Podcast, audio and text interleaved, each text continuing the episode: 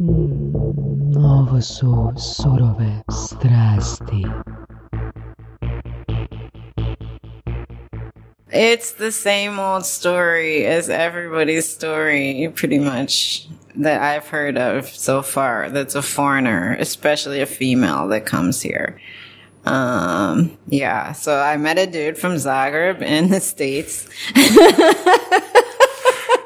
and uh, Okay. yeah, and we were we finished. We were in the same graduate program, and so he uh, when he finished, and we got we dated, we got married in the states. Though, what's the interesting twist on our story, from what I can hear from other stories, is that um, we got married in the states, and the idea was that we would be in the states. Um, he was started working. He's also an attorney.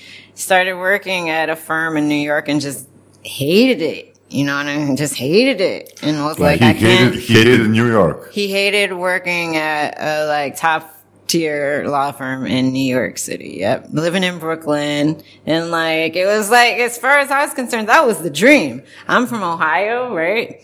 And so I was like, okay, I had a bunch of friends who had, um, a loft in Brooklyn. And, um, I was like, okay, we can live there even for practically free um, I didn't end up finding a job in New York. Uh, he did. And so I was working in Boston. He was working in New York. He stayed with my friends in this place in, in Brooklyn. And I was like, this is it. This is freaking amazing. After after you got married, you lived in Boston. He lived in New York. Yeah. Uh huh. And so we would see each other on the weekends. Hmm. And then, uh, then he just, he was like, I can't live like this. It's too much work. He was like, this is too much. This is real. Like, this is way too real. Like, uh, how about we go back to Zagreb? So let's go to Croatia. yeah. He was like, he was live, like- live, live a relaxing uh, life.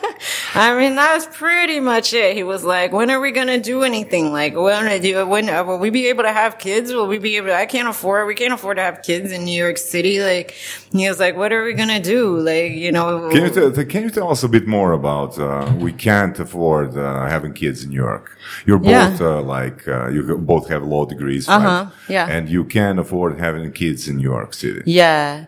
Um, uh, So who can? Not many people.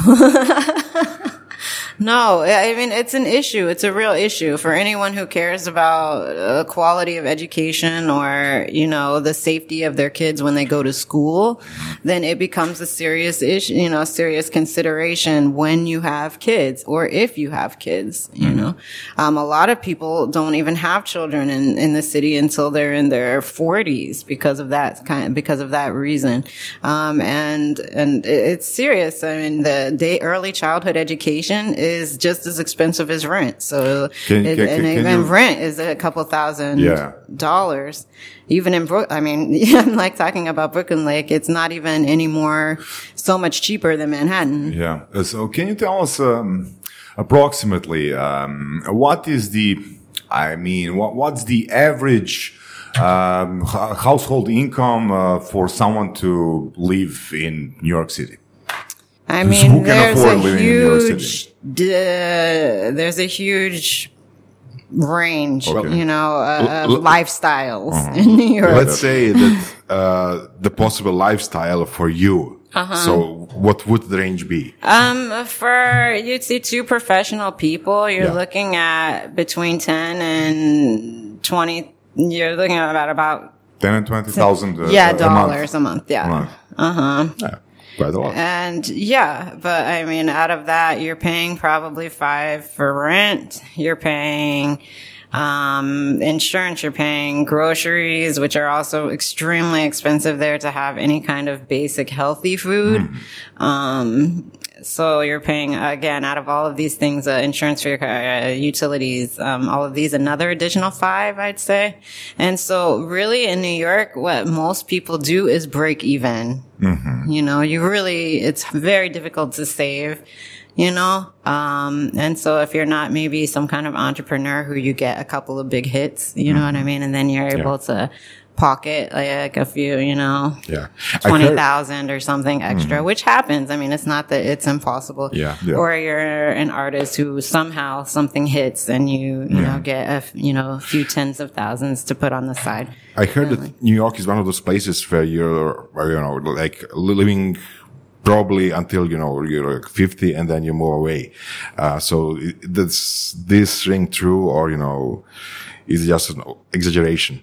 I mean, I, I think these days for sure. Uh, but I had a lot of people, um, not a lot of people. I'm thinking of one friend in particular who was a woman who was an elder and she, um, we met actually during law school. She was a first year law school with me. She came into my intern class because she was, in fact, uh, fighting on behalf of the building where she lived in New York that was a rent controlled building, but had recently been purchased by a private Catholic school that was housed next door. This is a building on the Upper East Side of New York, right around the corner from the Guggenheim.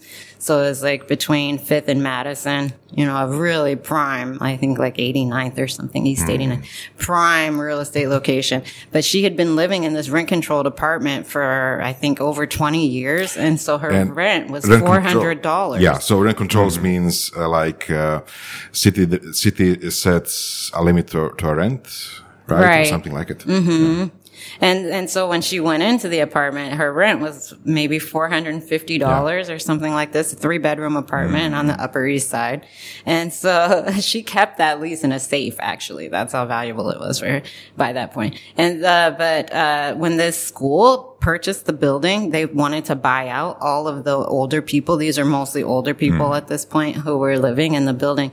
And so they made it difficult for them to prove that they paid rent and then they would sue them for non-payment of rent and then they would have to take them to the, you know, they would take them to court and these older people would Th- need to show up uh, in court. Catholic, Catholic school, right? Yeah. Okay. So, like, should be the good guys. You would think, yeah. mm. And, and, um, and so a Like the story from the Old Testament.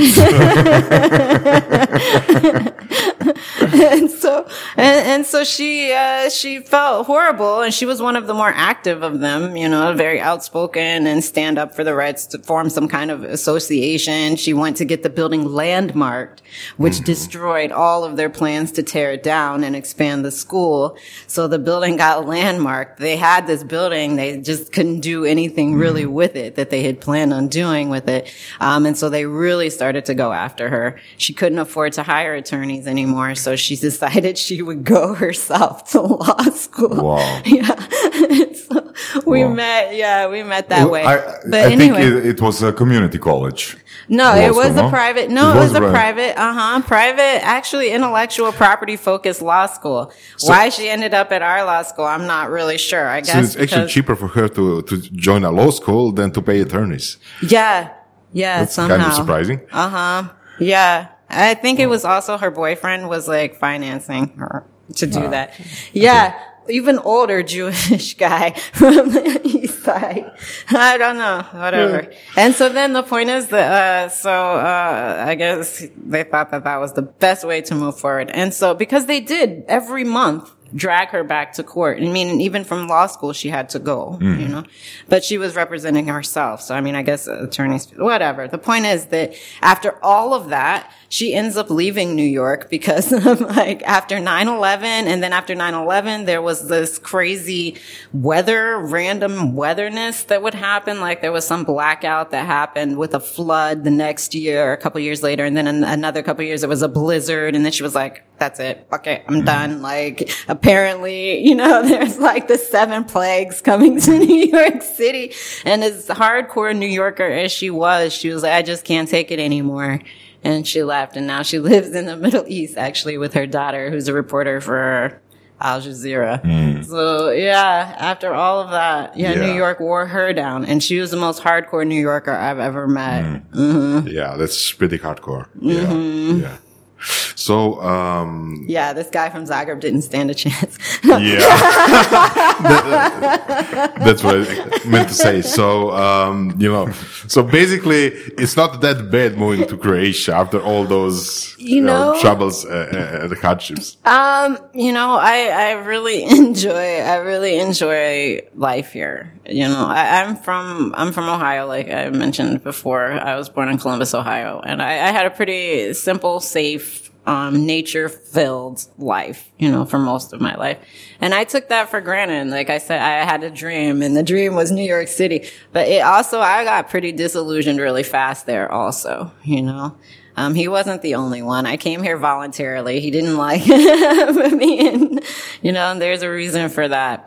So, um, no, I really like it. Zagreb is, uh, in terms of population, very equivalent to the town, town. You see, I call it a town where I grew up, Yeah. even though it's the capital city Yeah. of Ohio. But, um, um, it has that feel to it. Um, and there's everything, it- you know, at least one of everything you would possibly need from a city. It has its cultural, you know, also bastions, and that's uh, important too. A very active cultural life, which I like. And so, uh, yeah, and then you can also, there's the mountains and the forests. I live, it's such a green city. People have no idea. I spent the summer in town. Is the first summer that I've spent the whole summer in town. And, um, cause either I go to the States or I go to the coast, you know? And this summer, I, um, um, I spent in town and I went to a different forest every three days or so. And there was plenty. I mean, I, it was, I like, I kept it moving. Like there is, in my neighborhood, I live in, uh, the boot of Ilica. And so it's like Črnomerec almost mm. practically. And so there's just there is Zelengaj and Yeah. Jelenovac. And then, you know, you go a little bit farther, there's Tuškanac, you know, and then, yeah, there's Maksimir, there's Sieme. There was a, I was in a different, you know, I just kept it rotating. So many options you can decide to go. Is, it the green you want or the blue sea you want? Yeah, yeah. So Yeah, no, yeah, it's just And- beautiful. I mean, I'm, I can't even say it's, um, and I, I value that, you know, for a good quality of life, you need clean water, good food, That's nature. something you understand. That's something you understand Yeah. because we know where you came from. but we, we like take it for granted. I can imagine though. Yeah. You know, it was, it, was, it, it, was shocking. Like, uh, Florida is nowhere near, uh, like, uh, mindset of, uh, New York, I would say. Yeah. You know? Yeah. Definitely and, not. Uh, Florida is not like so largely, kako se kaže.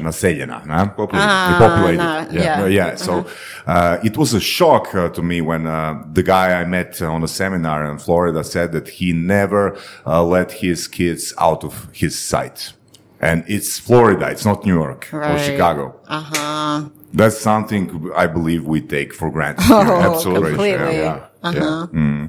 Yeah. So, um, how was your professional life here? So, uh, you know, did you find work? Did you, you know, um, get creative?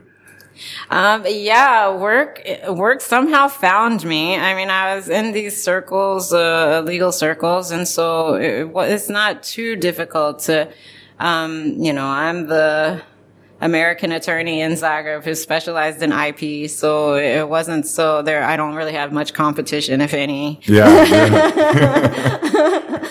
Yeah, that's a good So, thing. and word kind of gets around, you know, uh, and that's the best way I've realized the, the, the most re- referrals that I get are because, oh, you know, uh, I have a friend who told me that you, you know, or, you know, I, I was at this meeting with someone and they said that you, and it's Yeah. like, okay, yeah, yeah, totally.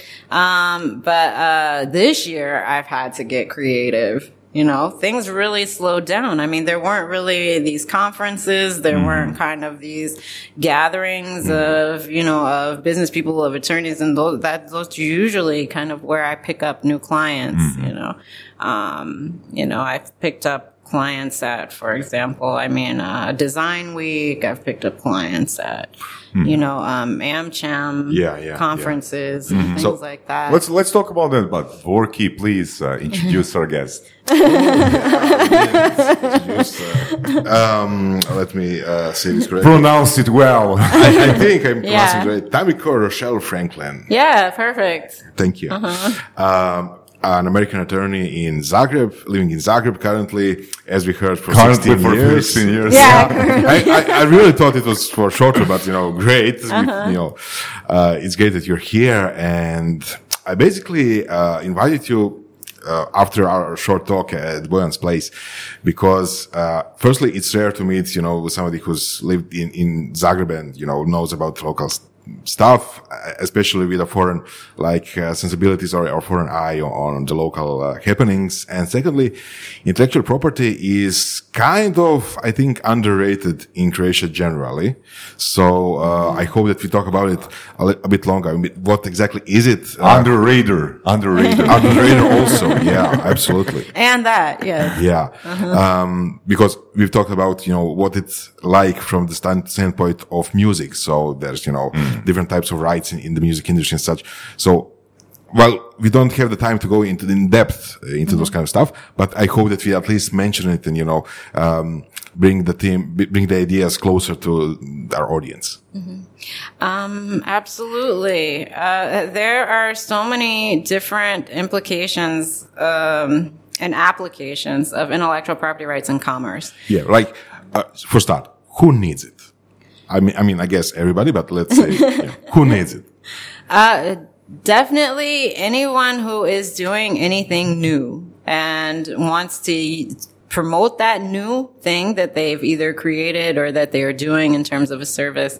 Um, and offer it to people outside, I would say, of their immediate friends and family group. So if you are offering something that you've done or are doing that is new or novel and innovative in some way, um, you would want to look into whether or not that is intellectually protectable, Like, uh, intellectual property rights if, protectable. if you're like uh, creating a patent, do, do- if I'm creating a patent, do I need an uh, intellectual property lawyer?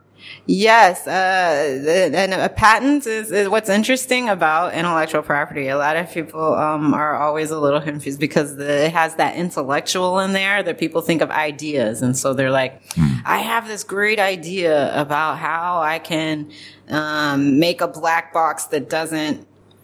Like blow up if the plane blows up or something. So- I- even though that's the intention of a black box anyway, I can't think of anything right now. And then, but the point is that it, uh, an idea is not protectable. So it So has you're, to be not, something so you're not the been, go-to person if I wake up with an idea at 3, 3 a.m., right? Yeah, no intellectual property attorney is the go-to person if you wake up with a great idea.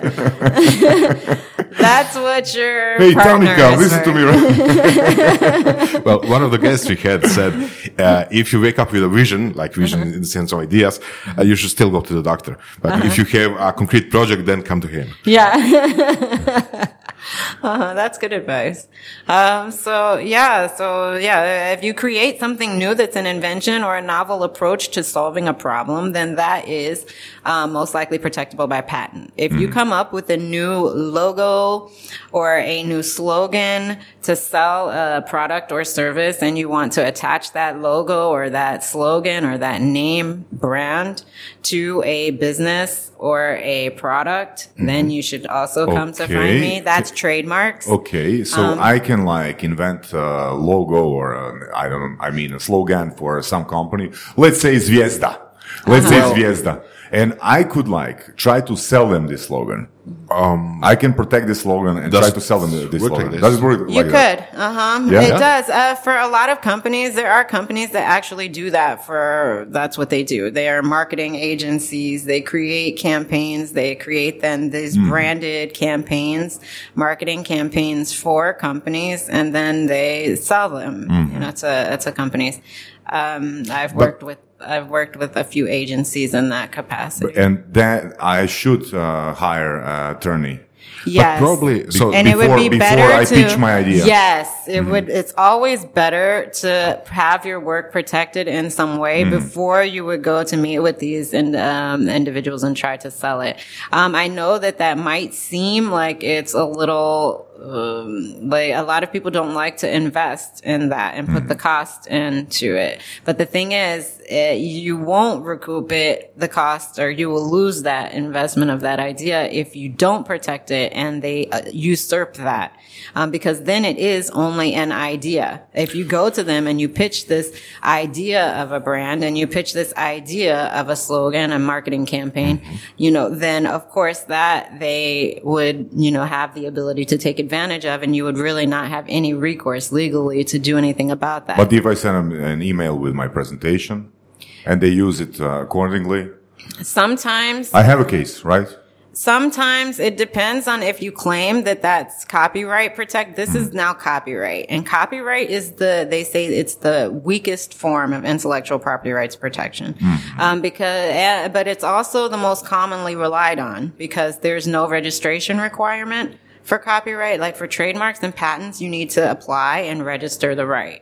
Uh, for copyright, there's no registration requirement for anywhere in the world. It's an internationally protected right. So it's like a default right. Yes, it is in many ways, but there are certain triggers under copyright law that then um, kind of they kind of prove that the work is protectable under copyright or not. But the interesting thing about copyright is there are different regulations regarding how it is to be enforced in different countries.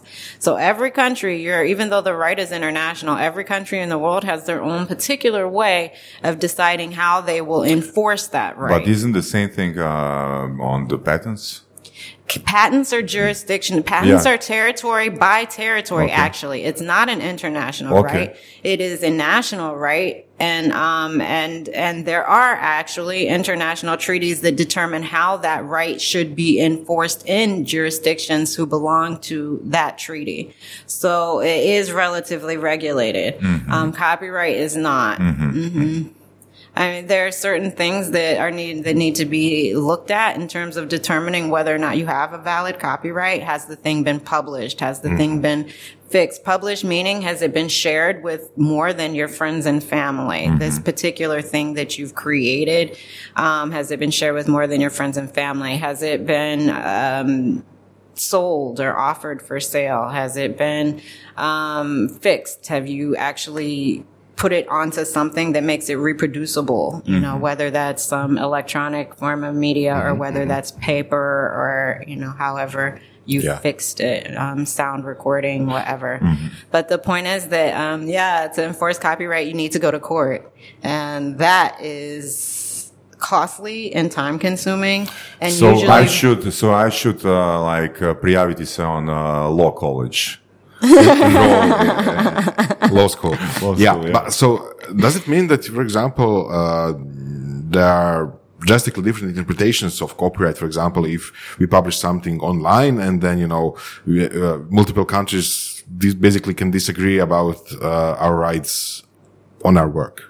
Yes, this is why. Um, th- this is why I even had the idea this year when I start thinking out of the box about what can I do to reach you know people about what I'm doing. Um, I had this idea that I would start uh, the YouTube channels. You know, one about promoting creators, but then the other that's more so hopefully to attract more creators to the channel that provides more legal services um, information.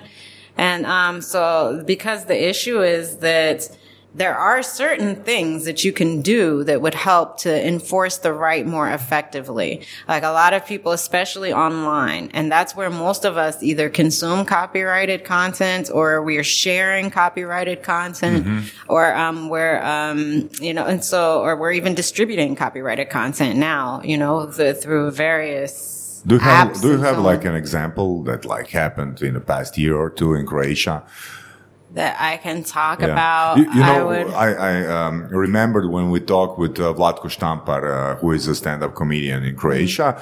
Uh, he said that uh, for him and his uh, friends, stand-up comedians, that uh, something that often happens is someone is uh, sharing their jokes Mm-hmm. and uh, not um, putting the source, and they're Uh-huh. not the ones at the source. Quoting the source. Yeah, that's a copyright violation, right? Um, well, of sorts, yes, of their performance, right? Uh-huh. Probably. Uh-huh. Probably. Yeah. And if they have like a script, then also of their script, like Mm-hmm. if it's fixed somewhere, if they have a, a book or a, Uh, like a published book or like, you know, No, a private uh, uh, notes, note, notepad? I I mean, it would need to, in order for it to be, they could perform that work. So it would be an unpublished work, their script of jokes. Yeah. But then when they perform it, it becomes a performance of that unpublished work. And- so then that's copyrightable. That's a separate thing, separate. Yes, side, it's separate. Mm-hmm. So the separate thing is like the joke itself, if especially if it's in written form somewhere. Yes. And spe- uh, another thing is the actual performance. Yes. Mm-hmm. Exactly. Um, so a, an example, an interesting thing, I guess, that happened and well, was a real bummer. And I wish that I was able to help them more was this. Okay. So there's a, an iconic jeweler, um, that's Croatian. Um, and I hear from a friend of mine, uh, that that jeweler, um, has they have a couple of different Facebook pages. And from that, those Facebook pages, photos of their works were kind of scraped and mm-hmm. then put on a website that was hosted from a domain that was purchased from some Chinese do- uh, domain name provider.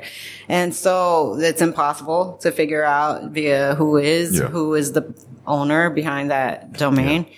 And so, and, but not just were these photos from this iconic jewelry maker here in Zagreb scraped and put on this website, but jewelry makers from who are notable from all of Croatia and a bunch from Serbia. So we're talking over a dozen with what recognizable purpose? jewelry makers from the region were put on this website. And then on top of it, and, and their, their own photos were used on the mm-hmm. website, you know? And so then on top of that, this person who was running this website offered a discount for the sale of the jewelry so like the the false site? So they this is how yeah. they even learned about it because yeah. a customer comes in had run across their facebook page yeah. linked on something somehow they were linked that's this strange. website. that's, really customer comes in and asks like um, oh i'd like this piece. And then when she went to pay for it she said well can i get that facebook discount? She's like facebook discount? No facebook discount. And she's like yeah but let me show you there is actually. And she was like wait what is this? This is not us or whatever. And then she starts calling everybody else whose stuff she recognized from the same site mm.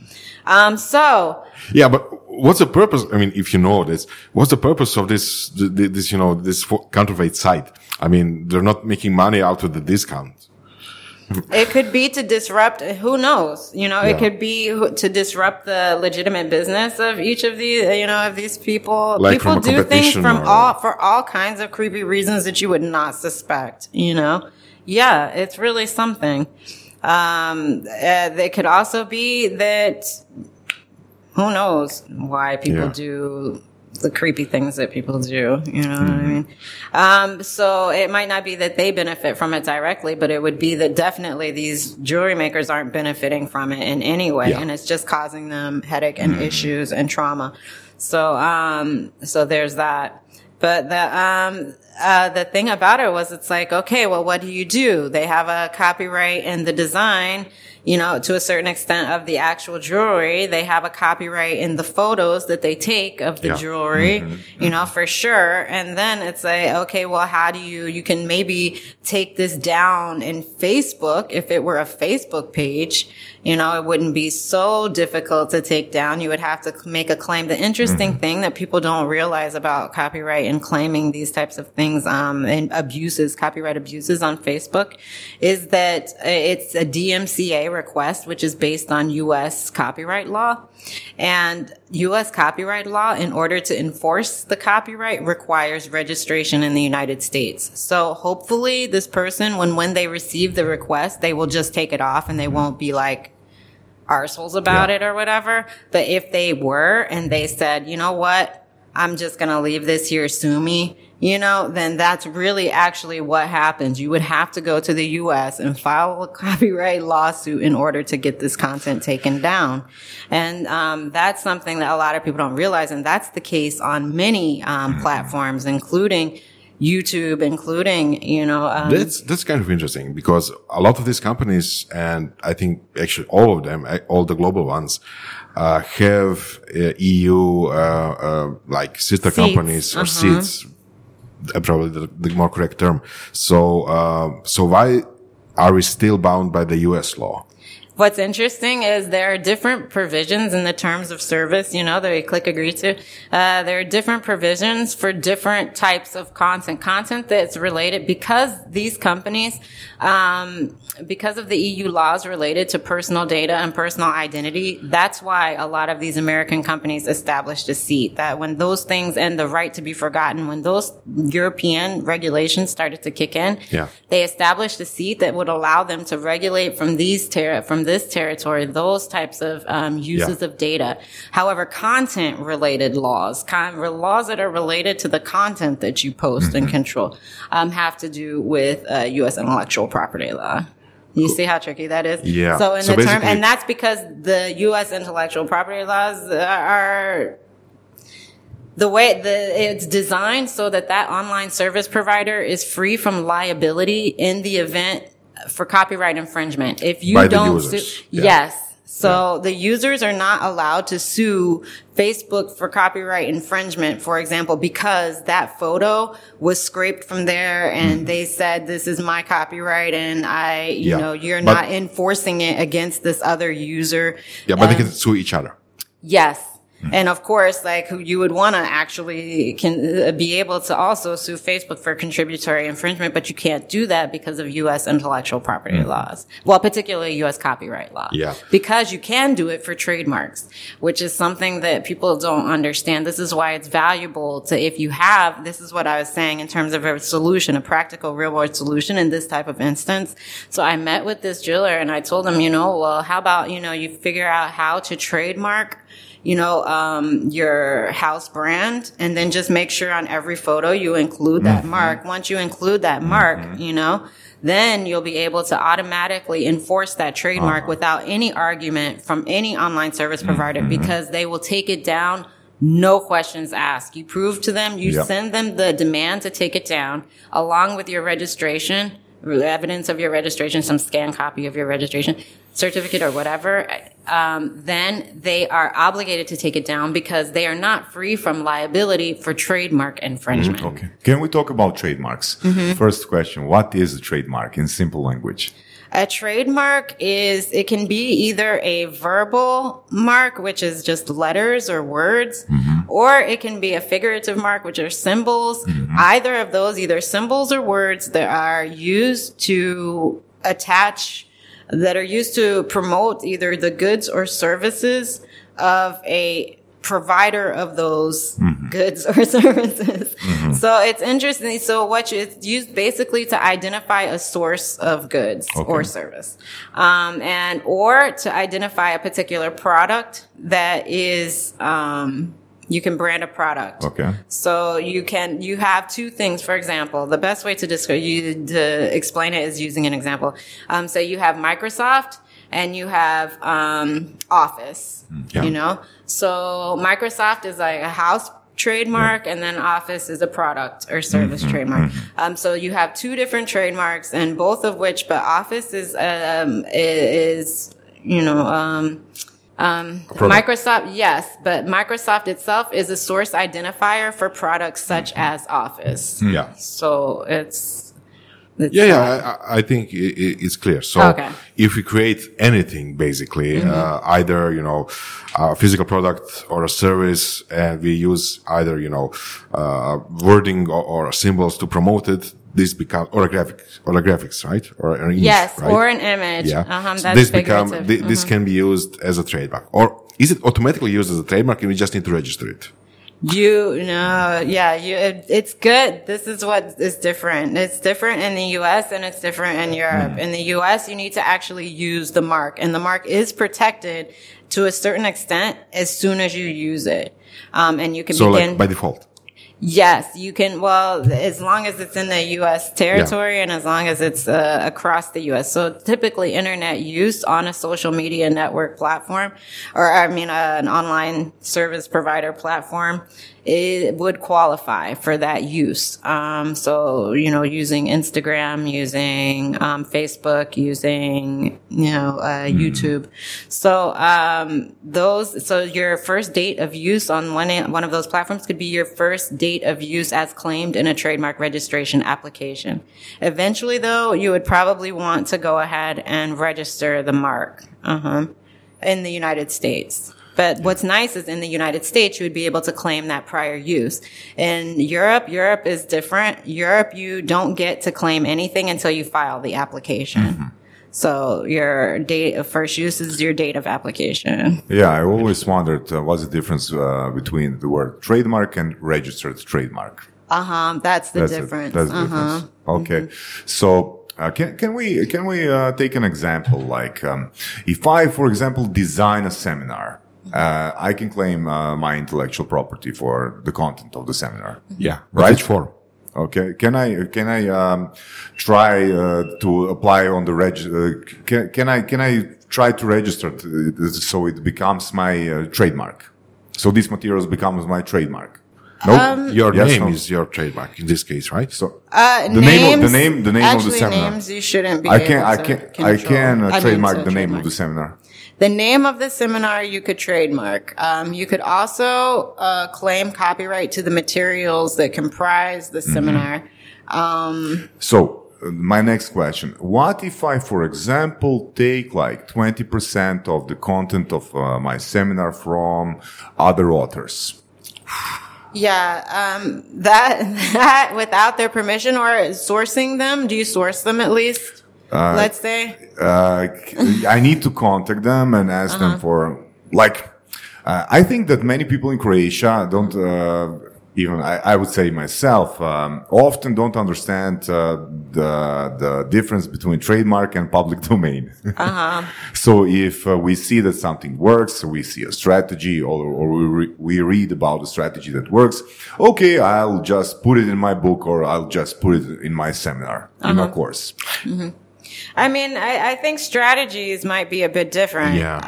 Um, those types of things, strategies, formulas, like mathematical Mm-hmm. formulas and equations, things like that are not particularly protectable. They are public under, domain. Well, I wouldn't say they're public domain. I would say they're usually they're attributable to a source. And Okay. so it's better to attribute them to the source. But, um, I, I don't believe that you could be charged to use them in terms of some kind of royalty or Okay. whatever. Can I- but can- you want to almost always, you want to always source the, uh, cite the source. Okay. But do I need to pay them something for uh, using their intellectual property? Usually not. Usually they receive some kind of their benefit is uh, notoriety Okay. as being the person Yeah. who's created this Okay. particular kind of strategy, and then they are paid by in the sense that usually they are offered some kind of publishing deal or whatever. Uh-huh. Um, so so you should if they do have published works, you should cite their published works and Okay. this type of stuff. Okay. Uh, Uh-huh. uh, like, let's say, uh, Greek mythology. Mm-hmm. Greek mythology uh, is uh, public domain. So, Per for example, Mm-hmm. for for example, if I want to record myself uh, uh, narrating uh, like the story of uh, Heraclo, Hercule, Uh-huh. you know, I can do it. But uh, I'm in the copyright. Uh, I'm violating the copyright if um, I'm reading the content of uh, publisher uh, of some publishing uh, pu- publisher's book, right? Exactly. For example, I can take the content. But uh, it is it, it is the public domain. But I can't buy a book in Croatia and just uh, read the content. Exactly. Okay, why not? Uh, because that is actually They have the copyright on the translation. they have the copyright on the text that you're reading. So Yeah. what you're doing is you're performing basically someone else's copyrighted work or that you're reproducing someone's copyrighted work. Okay. You know, if you're writing it, depending on how you're copying. Okay. You know, what kind of copy you're making. Okay, so- there, I mean, there are, there, okay, this goes into the exclusive rights of copyright ownership. So there are generally six exclusive rights of copyright ownership. So one is that you can make derivative works, ones that you can adapt works, ones that you can copy works, ones that you can perform works, ones that you can publish works, um, and ones that you can display a work. So, um, what you're talking about is, so these, are six rights that everyone who they're exclusive rights to the person who owns the copyright. So if you wanted to create a derivative work, meaning you take this book that someone else has written and you want to read Translated, it. translated. Okay, and that's also translated. Okay,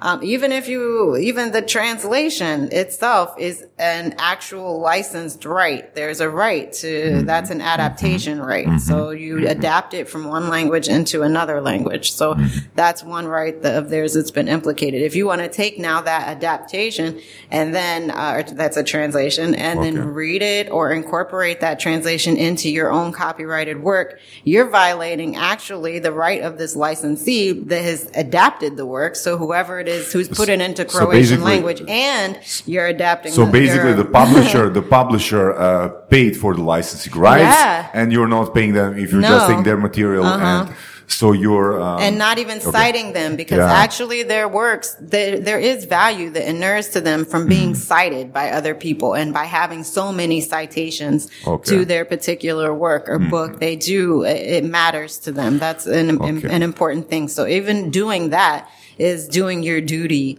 Okay. as a person who's Can- can- consuming can I- intellectual property rights protectable Can I try to be a bit uh, manipulative? Uh, like, let's say we have uh, five different translations of, um, let's say, Perse. Uh-huh. Okay, I take the first sentence from the book one, second sentence from the book two, blah blah blah. You know what I mean? Uh, if nobody catches you, You know, it starts to get interesting there because there's a little bit now you know your creativity has come into play do I have a little bit. copyright on my creativity when I do it? if that end product That's- if that end product is capable of being considered original even though a lot uh, even though it at different points is inspired by we will say other people's works then then you know it's a determination of fact Okay, so- Yeah, so would I have can to do it. actually I can see do it. it. It- and it would be it would be uh, you know who knows how it would turn out in in Yeah. in court Well, there's a couple of cases in the music industry, I think quite recently, like Mm-hmm. last year, where, you know, like some big names have sued each other about a couple of chords. Ah. And the issue is that really, you know, that there's not actually that many chords. It's not an infinite number of chords. It's actually Yeah. just quite a few which are, you know, enjoyable to listen. Right. So, um, I, I, I saw an online discussion about, you know, is this actually something which benefits the society to be able to patent, you know, a couple of chords instead of just allowing people to reuse them and, you know, uh, do you have an opinion on, on this and, uh, Um, what's the I- sense of it? I do. And what's interesting is it's, uh, okay. So, uh, music is, is in and of itself an interesting part of copyright because, uh, there, there are two sides uh, of a musical work's copyright. Um, you know, you have your composition that is the musical score and any text or lyrics. And you also have your sound recording right, you know? So, okay, if we're talking about then strictly composition, and um, the fact that there are only so many chords that are likely. I, I, I you know what? The, you can be very creative with that. You know, there's a way to be very creative with that. And usually when it's a copy or it's inspired by, the musician themselves know. You know, they know. You know, you can almost, it's either there's an intention to sound like this, like they start to jam and they're like, oh, it should sound a little more like that particular artist or that particular style or that particular genre or that particular decade or that particular, you know, there, that, you know, there's a kind of sense, you know, of, um, this type of thing. And, and then when you start to get into that territory, it, it, it becomes a little more gray, like what you're saying. And How much of this new work is inspired by existing works that are protected and how much of it is actually new, you yeah. know? But I can imagine some like 20 year old or 20 something musician who Mm-hmm. really doesn't have enough experience in his life, you know, to, to have listened through all the, you know, the decades of the 20th century Uh-huh. and just ends up with a couple of chords or a couple of, you know, a couple of like longer, longer pieces of music, Mm-hmm. which, uh, if you compare it to some, some song from, I don't know, let's say 1950s or something, they're pretty much identical, but you know, there isn't they're identical identical is because you know there's just so much chords which are enjoyable to listen to right so i mean i mean i can imagine a, a, a thing where, a young mus- musician inadvertently replicates a piece of music from from you know an older era which is still under copyright Uh-huh. So, yeah, you'd be surprised uh, what's still under copyright. I mean, a lot of I, I just did.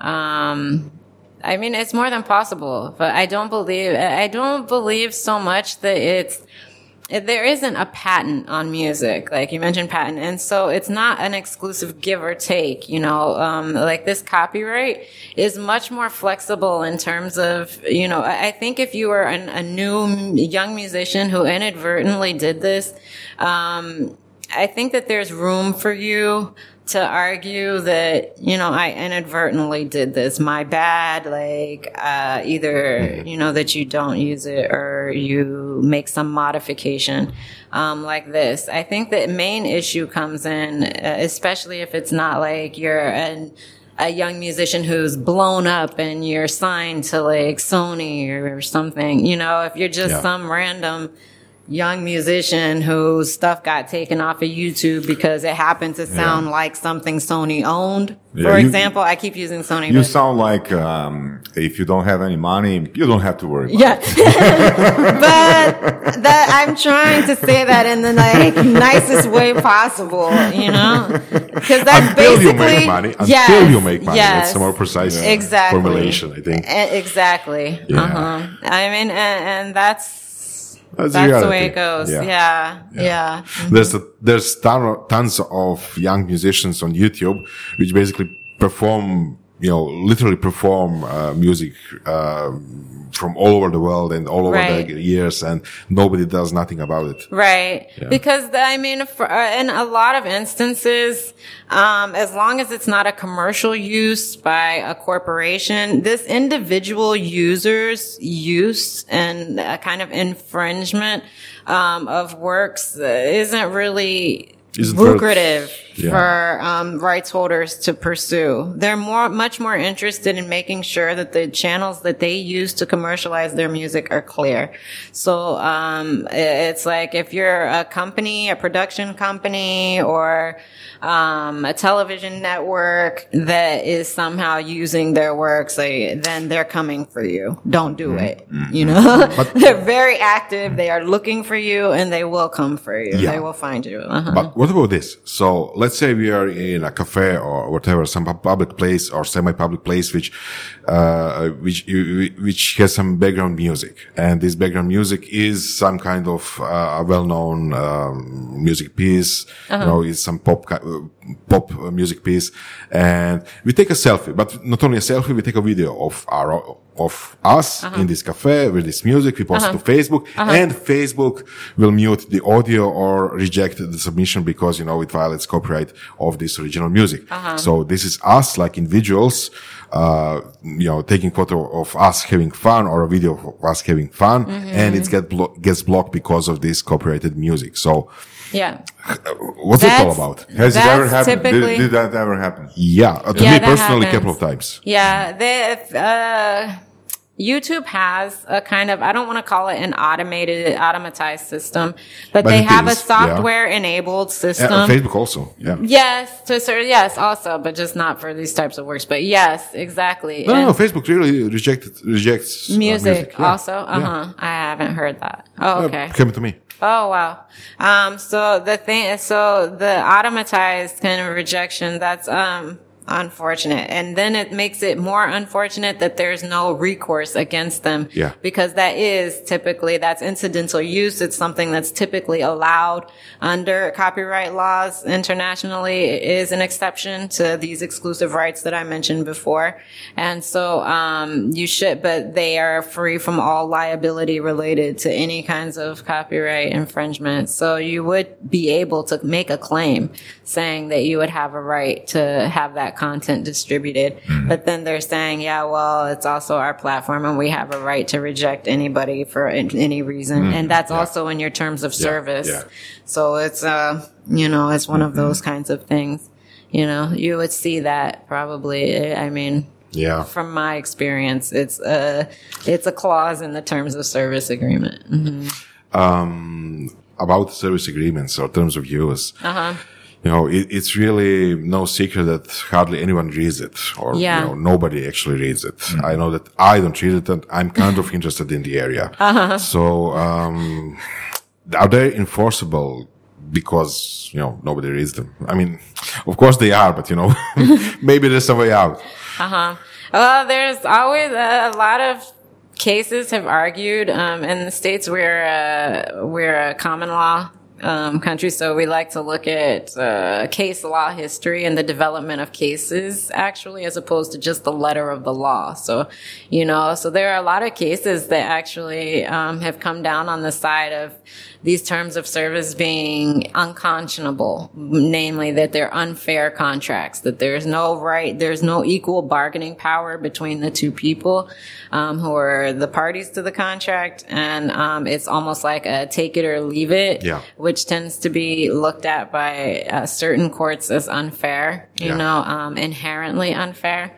Um, that there are no alternatives, that you don't have the right to say, oh, well, this provision I don't agree to, or that provision I do, you know, um, Mm-hmm. or I can take these provisions. Um, when you even have the right to do that in accordance with some kind of um, different settings. Yeah, because you know, like if you know how to use Facebook or YouTube or Instagram, uh, where do you go? Yeah. Uh huh. So it uh, it depends, and then it also depends sometimes on the um, circumstances uh, surrounding the case too. Uh-huh. Like uh, there was a big unconscionability decision surrounding uh, Second Life. Um, and it had to do with the fact that their terms of service, Second Life is an MMORPG. It's a massively multiplayer online role playing game. Um, that's basically a virtual reality game where you Let's say something like World of Warcraft, but uh, different. Yeah, World of Warcraft, but like, um, but more open in the sense that the thing that was um, interesting about them is that they allowed for the users inside to retain the rights to all the intellectual property to content that they upload to their servers. So it was very interesting from Uh-huh, a so, practitioner. so if I, as a user, upload some kind of content uh, in this uh, video game, Uh-huh. yeah. It's their intellectual property. No, it, it's In this case, it's what it's users. the users, Okay. which is Uh-huh, rare okay, that okay, they say that. You know, um, especially in the world of online gaming, I think it's still unique in that way. So you had a lot of people who would come in and create, you know, like skins for avatars or create, you know, clothes, weapons, uh, furniture, houses, everything, everything you see in the world that's created by a content developer, every, you know, is created by a content developer and most of it is, um, intellectual property rights protected. So, uh, inside of there, um, they were trading in these goods. There was a marketplace and, and everything. Well, at one point, the, uh, there was a case where users challenged, you know, certain aspects of the terms of service as being unconscionable, certain because there were no guarantees that this content would stay, but yet they were kind of lured to this space, you know, and so sometimes their things would disappear and, you know, and, and in the end, there were lots of different factual situations that led to the conclusion of the court that it was a, an agreement that wasn't fairly negotiated. So that was one instance, you know, of, of, of a terms of service being against that particular online service provider that was, it was unconscionable. But in recent years, I don't think that, I mean, not that I follow the space that much, but I don't think that anybody ever su- succeeded in fighting Facebook or Google on those grounds, right? No, there were some interesting things that started to bubble up that um had to do with the way that people's um, people started to form class actions. There was one where people wanted to receive some kind of remuneration based on their friends and families and like access to their friends and family as like a network used for advertising um, purposes. Uh, that was one that was interesting. I believe that got shut down. So that's what happens, generally speaking, is that the, these lawsuits are settled out, you know, or or they just become a little bit too unwieldy. You know, in terms of expense and, and plaintiff groups to manage. hmm Yeah. So it's a strange, strange time we live in, right? It is. On those grounds. It is. It's really, you know, all this access to technology is a double-edged sword like, because um, also, you know, it also has given us the ability to create on, on a level and distribute those creations on a level that's unheard of and unseen and unimagined before. Um, like I know, you know, intellectual property was always attached to something that was real and you could touch it to you know Yeah. experience it in in in 3D form um and since the rise of the web and the internet, intellectual property has become virtual. It's become um, bits and you know something that you can perceive through the world through the help of a machine, but it's usually something that actually does not physically exist yeah. anymore. And it gets into this whole thing we said before, where oh, but you know, intellectual property doesn't protect an idea. Yeah, well, this is interestingly enough, it's like an idea embodied in in dimensionless space. Mm-hmm. So it's something that's new. Mm-hmm. It's very novel. It's very new, a new way of approaching intellectual property um, and the rights Absolutely. to the content that uh, that it applies to. Mm-hmm. mm-hmm. Yeah, yeah. Um, we've talked about it before. You had some quite interesting clients in Croatia and some uh, such. So can you you know talk about some of them, or you know because who actually um, who, who, can, we uh, go from the beginning when you first came here 16 uh-huh. years ago? How did you find your first clients? How did you communicate uh-huh. uh, yeah, your sure. services as something that uh, someone needs to consider? Uh-huh. Um, how did that happen? Uh, uh, when I first came, I was uh, working as the director of international legal services for a Croatian firm, mm-hmm. a Croatian office. So um, there was at that time, Croatia was not a part of the union. Mm-hmm. Um, so where the work was mostly coming from was the work was coming from outside, from companies who were interested somehow in Croatia um, and and either protecting their things here in Croatia. Like I said, I was a partner with a with a Croatian office who they were doing that, and then. Um, we participated in terms of kind of awareness. Uh, I sat on a committee at AmCham, the Intellectual Property Committee, um, and so that was kind of the first bridge of companies that were established in Croatia, but had a connection to the United States. And so that, that was the first time I experienced, oh, okay, there are, you know, plenty of companies here who either are licensees of rights mm-hmm. holders in the United States and they're distributing products and um, goods and services on behalf of those U.S. brands here in Croatia. Um, or um, yeah, there weren't many who were Croatian companies who had a presence in the United States, but mm-hmm. there were a few. Mm-hmm. You know, now there are even more. You know, mm-hmm. so um, so that was, I think, the beginning was um, working with the Ameri- this AmCham American Chamber of Commerce mm-hmm. Mm-hmm. here in Croatia and their intellectual property committee. Yeah. Um, was it hard to actually find like new clients. I mean, I imagine that, you know, there's a lot of referral there. So your existing clients will bring yeah. in new ones. Yeah, that, that's But how do you get uh, first two? Um, Was it referral or? The first kind of out of nowhere Croatian client that found me. Yeah.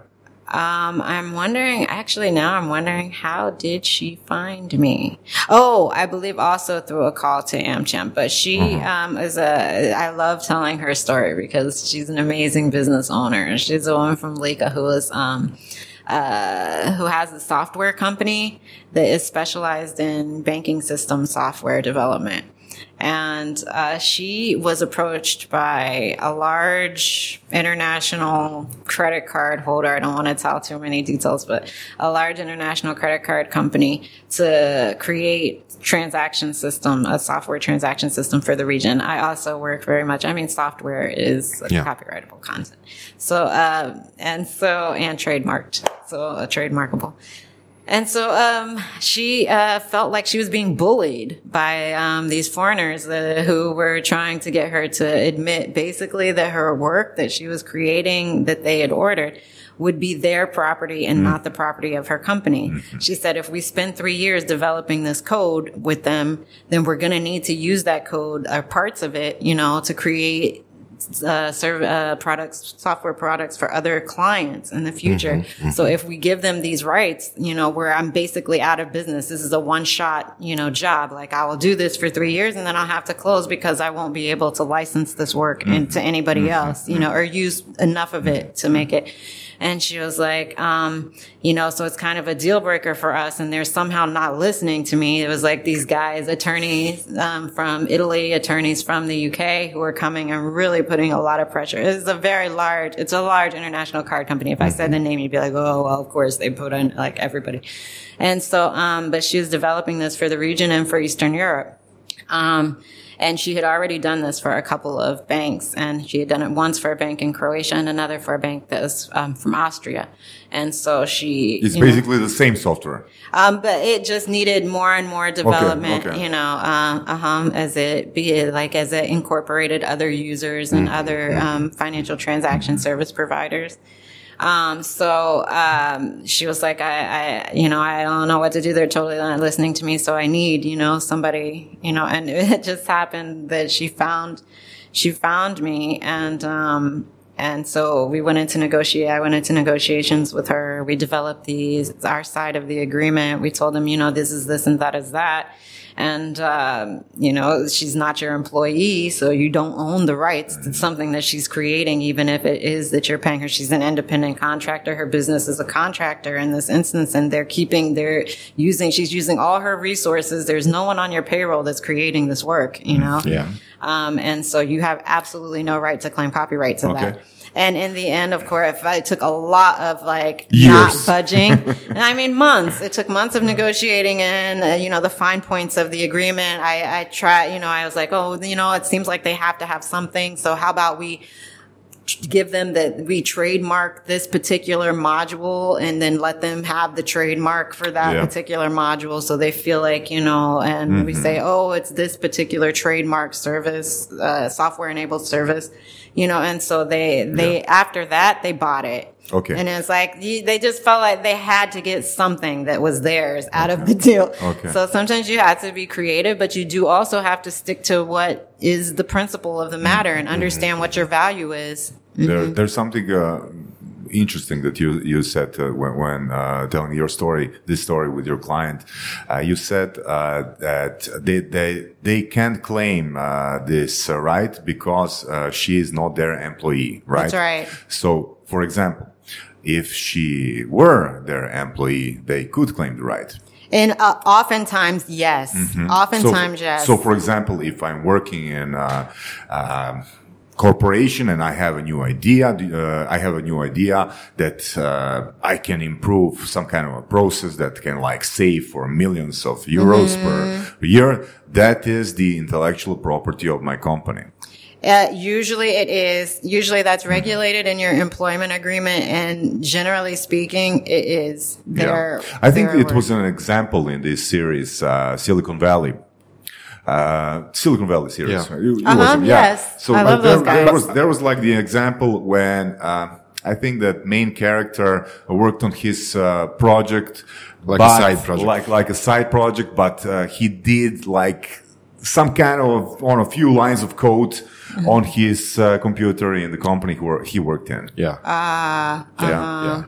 Yeah, But- that's a bummer. I think it also really depends uh, on the difference between US and the EU, EU right?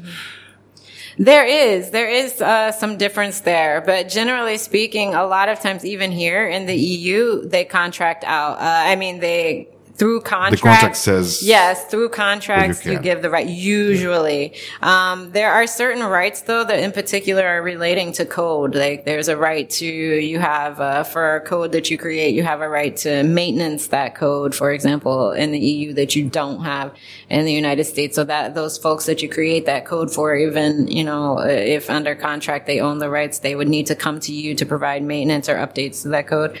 Um, but I believe also you can also give that right away too in ah. contract. Hmm. It depends on what you agree to and whether or not you know, you know, Okay. enough to, to avoid that or to enforce that or whether you're in a strong enough bargaining position. Some people just need the job or just need to sign the, yeah, employment agreement and don't really care of, or don't want to take the risk of negotiating certain aspects of their employment. Mm-hmm. you Yeah. know?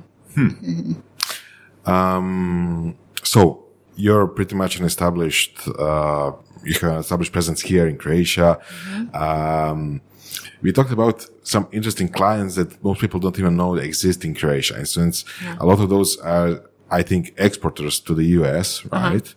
I think it will be interesting if you can, you know, speak about some of them. And then probably, you know, you can't give much, much mm-hmm. details, uh-huh. but I think it would be useful to know who exports from Croatia to, U- to the uh-huh. US. Um, interestingly enough, like when I was coming here to the studio, I noticed that this is a neighborhood of a client of mine that's a family owned business and they are actually world leaders in the area of interior design for optometrists and opto- and, uh, and ophthalmologists and, uh, eyewear kind of retail outlets. So that is a niche. I wasn't aware of it before I started working with them either, but um, that is a niche, and um, there are annual conferences that are huge there uh, that are focused only on that niche market Um, of of optometry and eyewear and uh, this. So um, they actually have patents. They have patents on displays. They have um, trade. They have trade secret designs. You know, trade secret enabled designs that have to do with the way that the lighting they um eh, they have. They're Like very innovative. Um, they they do a lot of wireless. Uh, kind of invisible hanging elements. They have shelving elements that are lit from, um, that are not lit from the top down, like down. That's innovative in this industry. That's innovative in the industry. Okay. we're that talking about- somehow the shelves themselves Yeah. contain light that isn't that prevents reflection from the lens and allows you to experience in a softer way. You know uh, the So we are talking about like this display shelves for eyewear, eyeglasses, yeah, yeah, you know, yeah, stuff. exactly. Um, and so there are maybe four companies in the world that are leaders in this who actually, that, that's their core business. And they are the number one in terms of design. Really? They are the most innovative and modern design, um, for these types of interiors. There are other companies that, there's one of, there are two other companies, one that's Italian that's bigger, but they have a more old school wooden type of feel. This is a very modern, light, like wireless, like design. Very, yeah, very innovative. It's recognizable. There. What's the name of the company? Can I say? Yeah. I, I believe I can say. They're called Presenta Nova. Kako? Presenta Nova. Presenta Nova. Mm-hmm. Yeah. Okay, we'll Google them. We'll Google them. Yeah, I love them all. Hi, if they're ever hearing this, I love them. They're a great family. It's a family-run business, um, and and yeah, That's a a father, a Great father story. who's a designer and who patents an inventor, you know, Uh-huh. an innovator in that area, and his son who's finance, and his daughter who's amazingly commercial, managerial, marketing woman. Okay. She's like Cool. multi-talented. Yeah, yeah, yeah. They're great. They're really great. I wish them all the success in the world. They have all the success Yeah. in the in the world. Uh-huh. Yeah. So how did they fi- find you? You you were established uh, uh, when they uh, found you. yeah. So what I want to know is Oh, that was Yeah. a referral also. That was referral through their Croatian attorney who, um, we had met, uh, and they, and he said, oh, once they started to their, their New York operations, he, he said, oh, you're going to need some help in the U.S. And I've heard of some, you know, Yeah. U.S. attorney who's here, like, who would probably be able to help you. And that's Yeah. how we met. Yes. That's cool. Like Uh-huh. you, you're receiving a referral from the Chamber of Commerce, from your colleague attorneys, Yeah. from from your clients, from Yeah. everywhere. Do you have do you have like a competition here in Croatia? Uh, there are there any attorneys that do like the same job? You don't have to name it. Luckily, them. no. There are attorneys So you here have who the are monopoly. You have the monopoly. For American, for representation before the United States Patent and Trademark Office, I do. But, um, but there are plenty of, um, uh, Croatian attorneys who have kind of their, they are so big that they have connections with U.S. offices and those U.S. offices send them so much work that then they send those U.S. offices back work whenever they can. And so that would be, you know, but I've even started to work in on them because now I give a referral percentage. So I'm like even willing to fee share with them. And that they've like started to be a little bit more like, oh, well, geez, I don't know if they would send me, you know what I mean? Like, cause there's never a guarantee how, whether or not the American companies will send work and how much work they will uh-huh. send, you know? And so at least this way they would earn something off of every invoice they referred. Yeah, cool. Uh, that's uh, another subject, but uh, I, I think we talked about it like a few days ago. Like in the United States, uh, the, the- you have this like the culture of the referral. Yeah. Uh-huh. Uh, we we can say that, right? Yes. Like it's a, a normal um, pattern uh, in communication to receive a commission for uh, referring uh, some kind of service or some kind of product. Is it? Would you say so? Um, I would So- say it's more common than here, but but I, I think that it's also I, I think that it's a commercial habit. You know, I think a lot of times people, you know, generally speaking, here or there on both sides of the Atlantic, people generally tend to if they know of a company, they will you know pass on the know, you know, the contact of that but uh, company. not when. Uh, listen, I, I, I believe people here will recommend or refer Uh-huh. to someone uh, not thinking about what's their fee uh, from the transaction. Uh-huh. I think that in the United States, you correct me if I'm wrong, Mm-hmm. people are more uh, like calculated in their heads. They understand what a, refer- a referral fee means. Uh-huh. Here in Croatia, I will uh, recommend you because Mm-hmm. I know you can do a good job if someone needs you. Uh It, it depends. Uh, it depends. It depends on. It depends. It depends if you're uh, in the business or are you an employee. Uh, generally speaking, it, what it depends on is if this person is giving you um, a contact that will cost them money. If they if somehow like if it will cost them that they share you with someone else in some way. Mm-hmm. Then they would typically want to have a piece of you of you Okay. entering into Which that situation. It can be their time in, you know, digging up the contacts. For example. Okay. Okay. Okay. Yes. That's understandable. Yeah, they would That's like kind of reimburse them. So people are aware in that instance. And here, I think people are also aware of that. But generally speaking, like, uh, it's the kind of situation or transaction where my work doesn't interfere with anyone else's ability to earn. So like these Mm. Croatian attorneys, they can't do that work. Yeah. Like, uh, because we have this requirement that says Mm-hmm. that only all foreign applicants and all foreign applications need to be prosecuted by a U.S. attorney before the United States PTO. So, I mean, they, they can't do that unless Yeah. they're a U.S. attorney. Um, and I don't know of any here Okay. besides me. So then it's not there's no conflict. They're not losing anything. But, um, and, and that's why I like to give them the incentive of the referral because it's only then icing. You know, they even have something to gain. I Yeah. like to incentivize cooperation. Yeah. But um, you know, um, but yeah, sometimes in the states, like if if someone is a manager, this is the example that I'm thinking of, right? Is if someone is a manager, say of talent, for example, and then they want to introduce that talent to a label or a publisher. So, like, let's say you're the manager of somebody who you discovered some band or Okay. whatever, and then you want to introduce that band to uh, someone who works at I keep saying Sony, so let me use somebody else, BMG or whatever. Um, then, you know, you will give that to BMG, but you would say to this person, you know, I'm gonna take 30% off of whatever it is that you sign with these people for giving you these people. My that- contact. but that's not that just a place. classic referral. Uh, Uh-huh. Like I'm not just sending this manager is not just sending an email. Hey, uh, uh, Ivan, I'm connecting you to Tamika. Blah blah. It's uh, real work. It's like a day or two days or three days of work. I mean, no, it might be just as simple as this is talent that I've, you know, you know, that I've discovered Really? and I'm, yeah, sending them to Yeah, your creative- But but they're also selling their reputation. They, I'm sure, if someone can send just an email, this is a talent that I discovered. Please, uh, Uh-huh. yeah, that's why they take your the three 30% Yeah, from yeah, the, yeah. from the, yeah. Yeah. uh-huh. So their reputation is their That's what I fee. mean. There's some kind of, Yeah. some value that they're, that they're either kind of transacting in or transacting on. Yeah. Uh huh.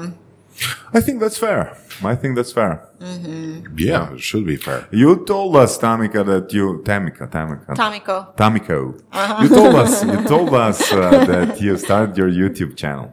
Oh yeah. Uh, so I have, and Why? even just, Um, I started because I want to do two things. I want to build up a creator community for our, I have an, a, a nonprofit that is uh, focused on kind of providing support for creators, independent creators, and small to medium sized creative enterprises. Okay. Um, and and because of, and so for that, I felt like I needed to maybe do some outreach to the creative community and kind of build up a bit of uh, of our own kind of audience in that way. Okay. Um, what is a creative community?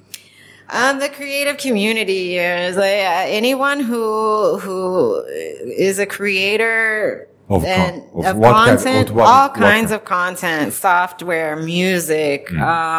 Um, just I'm more looking at independence and small businesses, people Mm-hmm. who, okay, let's say together with their best friend have a A creative podcast, agency. for example. Yeah, yeah, exactly, exactly.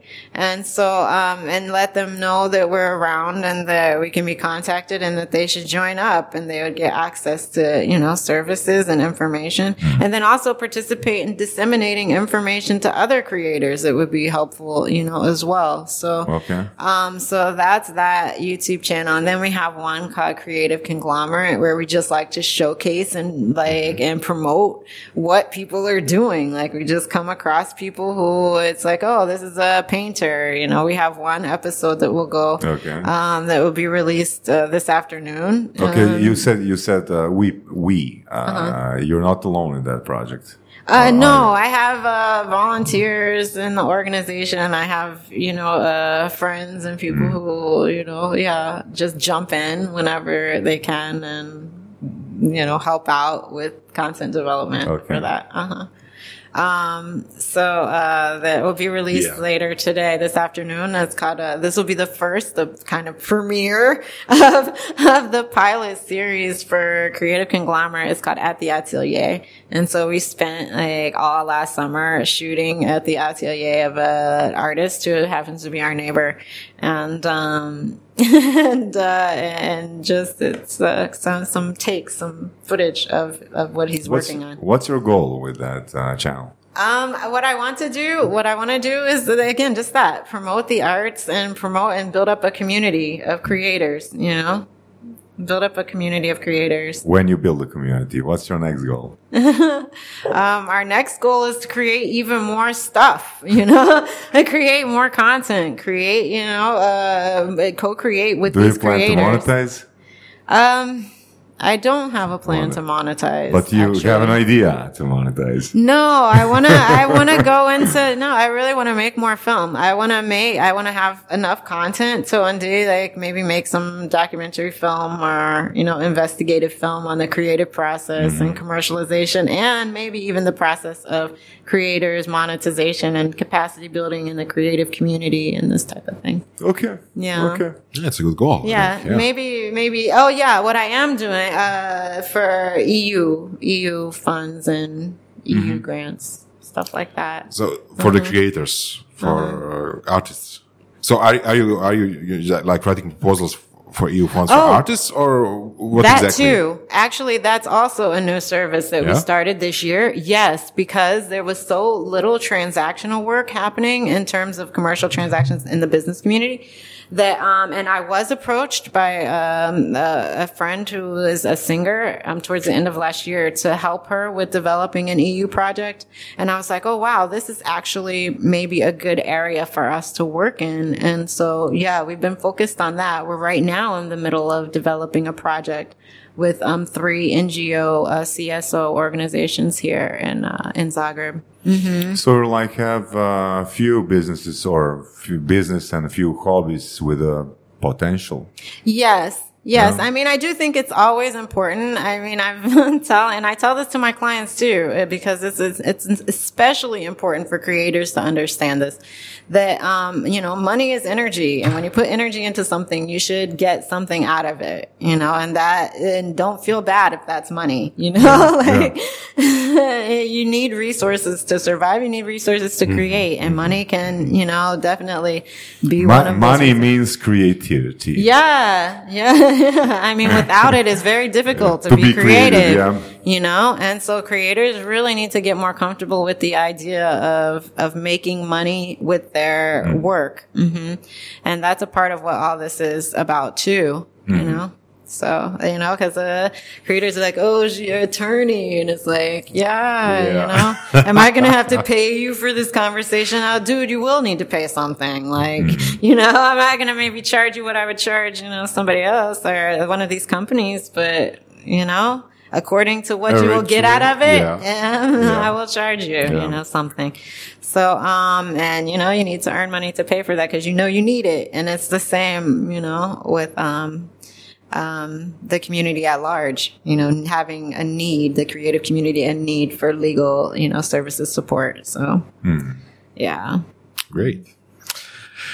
Um, thank you for joining us. it was my pleasure. It Thank you for having me. An excellent and very informative uh, conversation. I think we learned a lot and it, it's really rare to, to find somebody who's, you know, passionate about what she does and, you know, can talk about it. And I think you're a great person for podcasts. So, you know, keep it up and we'll certainly, um, take an eye a- a- a- and look at, uh, the new episodes. Oh, perfect. And we can attach your YouTube channel to our post when we. Uh, yeah, absolutely. Oh, great. Nice. Cool. So thank you, Tamiko. Uh-huh. And yeah, maybe see you soon. Yeah, it's been my pleasure. Thank you so much for having me. Slušali ste podcast Surove strasti, broj 1 audio podcast u regiji. Ako vam se sviđa, lajkajte. Ako se slažete sa gostom, komentirajte ili ako se ne slažete, pogledajte našu ponudu obrazovnog sadržaja na academy.surovestrasti.com. Komentirajte, lajkajte i nada sve šerajte tako da i drugi ljudi mogu saznati za surove strasti. Čujemo se i do slušanja.